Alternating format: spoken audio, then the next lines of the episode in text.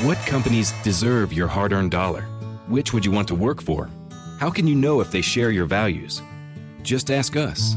Just Capital is a nonprofit that tracks who really means business in supporting workers, customers, communities, the environment, and shareholders. We measure progress, track success, and help them be better. When you see the Just Capital seal, you know what's real because just business is better business. Visit justcapital.com to learn who makes your dollar count.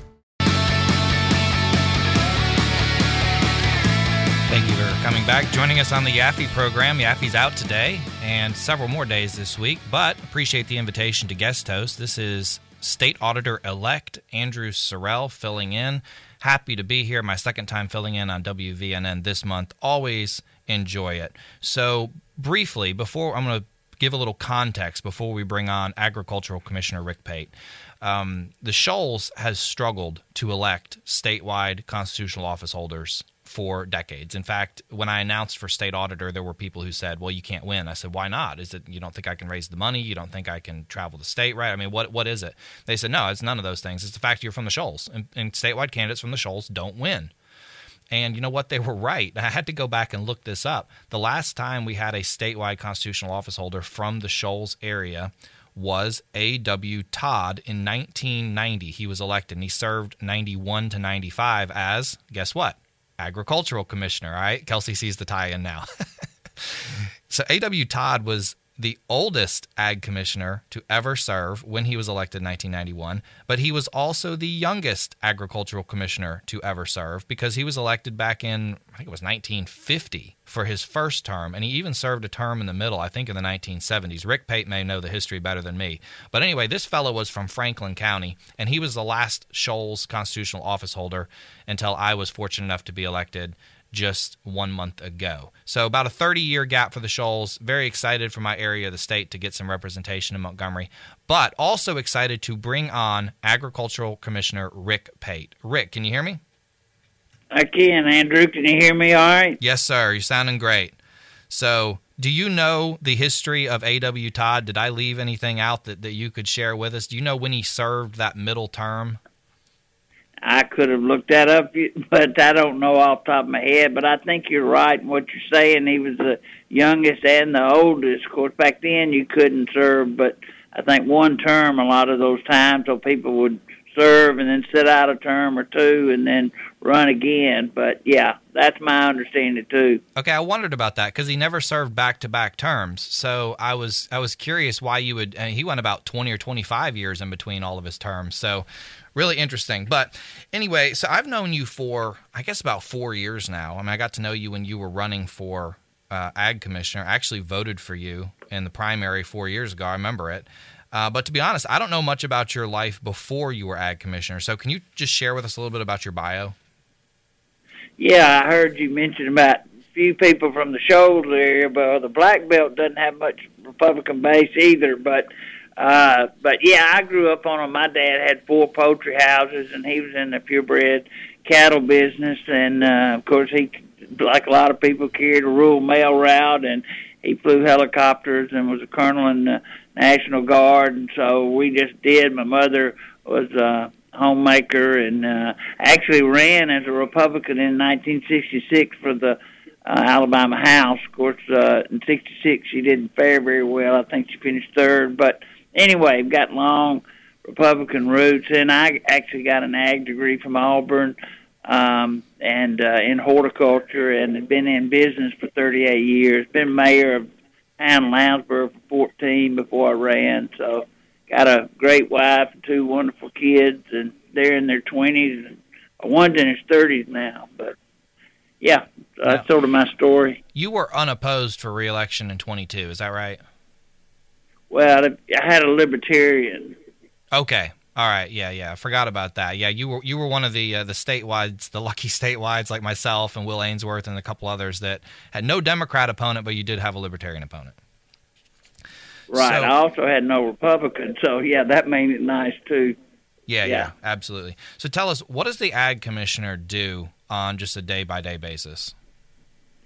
Yeah, I don't know if we got enough time, so you just cut me off if because uh, uh, we really impact everybody's lives. Uh, Uh, some people know we've got to roll with uh, see the stickers on the gas pump, but really, Afford Anything is a podcast that teaches you how to be smart with your money. As a small business, you don't have the resources to pay the level of overhead and for the level of services that a Fortune 500 company could afford. So I certainly understand why, if you want to offer benefits, the providers of that, that that fee is going to be higher because there's more account management per employee. Make smarter choices and build a better life. Afford anything, wherever you listen. everything that enters commerce is weighed or measured, whether that's buying uh, bananas at Piggly Wiggly, a little scale there, or ordering uh, five tons of sand and gravel. Uh, we, we monitor every scale that uh, that where things are sold by weights or measures. Of course, then we have responsibilities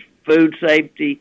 Um, I brag that we probably got the safest uh, food supply system in the history of mankind. You know, people hardly even think about getting sick or dying from something they eat from a grocery store. Uh, we have a huge responsibility as far as animal health. Uh, in your part of the state, there's a tremendous uh,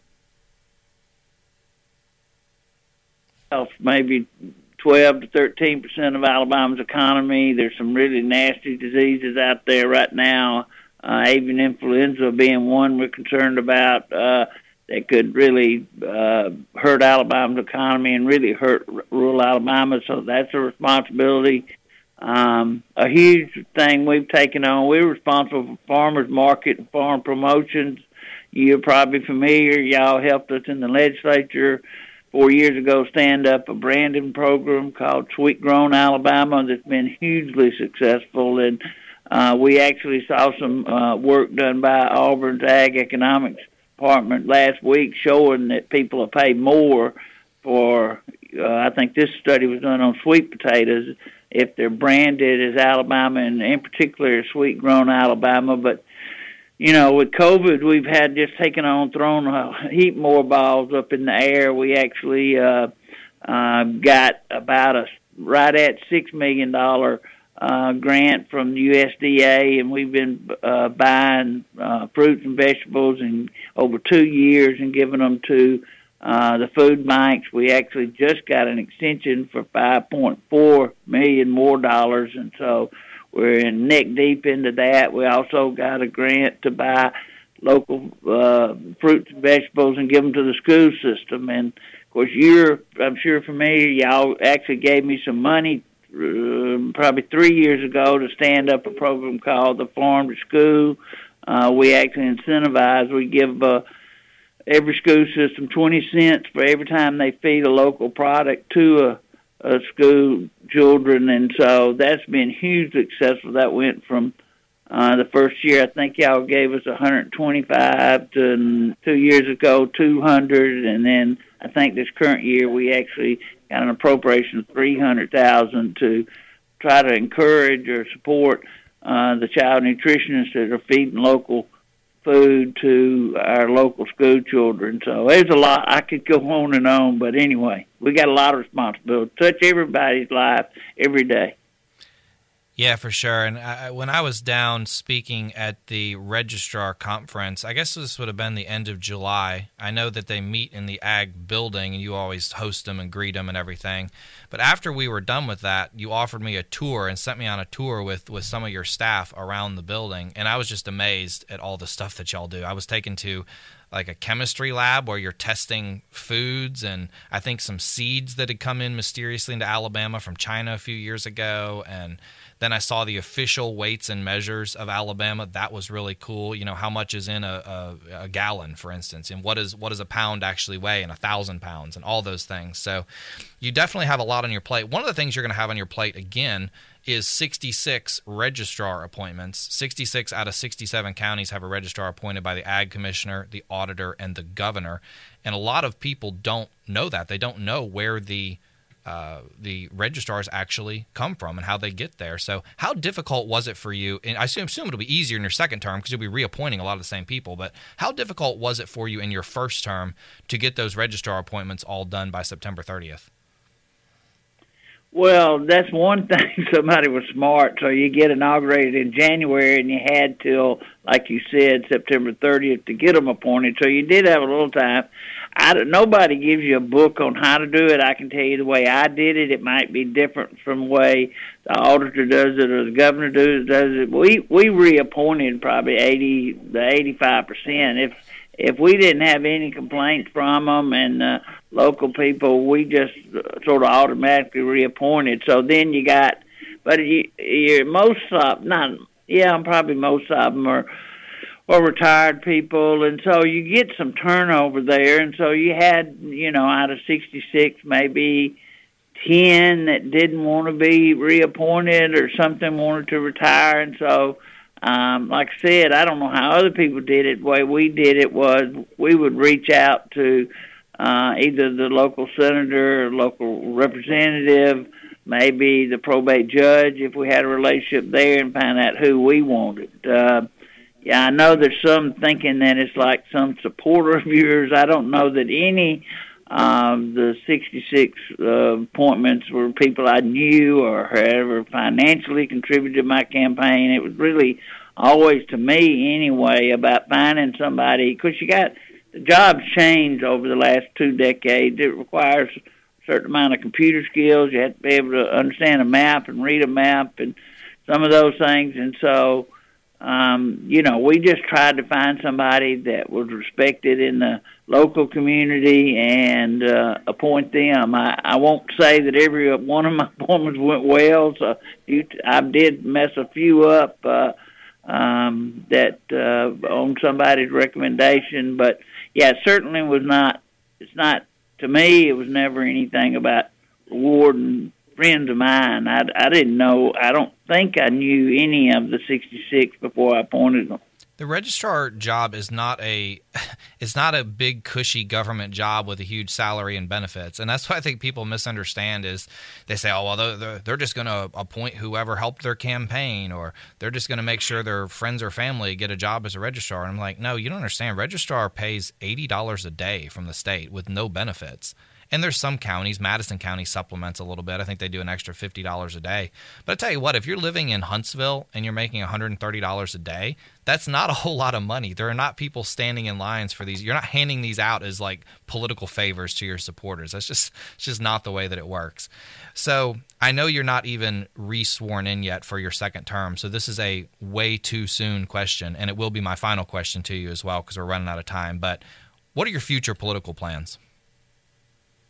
Oh gosh, I I just want to be the best ag commissioner Alabama's ever had. I I don't have any. I'm I I tell I was on a podium with the governor and uh and Auburn President Chris Roberts the day we were uh, uh, doing a groundbreaking on a new lab of ours, and I told him I said the three of us have the three best jobs, and I got the best one of the three of us, and so uh, I don't know there's anything else I'd want to do that that would uh, be as satisfied, and so I hadn't even given that any consideration. You know, like I said, right now I'm in good health and family's doing well, but uh, but yeah, we'll think about that in a couple of years.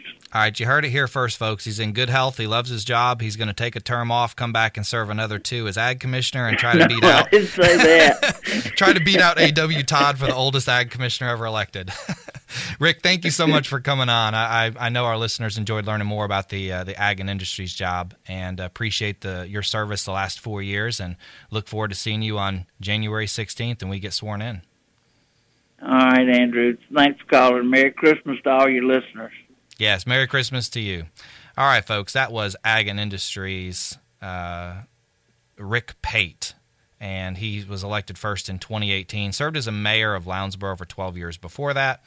When we come back, we're going to hit the Alabama bullet points in our next segment. It'll be a short segment, but I think we can work it in. Stay tuned. Don't go anywhere. The Yappy Program. Are you ready for hard hitting observations? She is the least credible person I may have ever seen on camera. The Ben Shapiro Show brings you all the news you need to know in America today. Guys, not everything is 4D chess. Why can't we just laugh? Ben breaks down the culture and never gives an inch. We all know I'm the number one rapper in the world thanks to Facts by Tom MacDonald.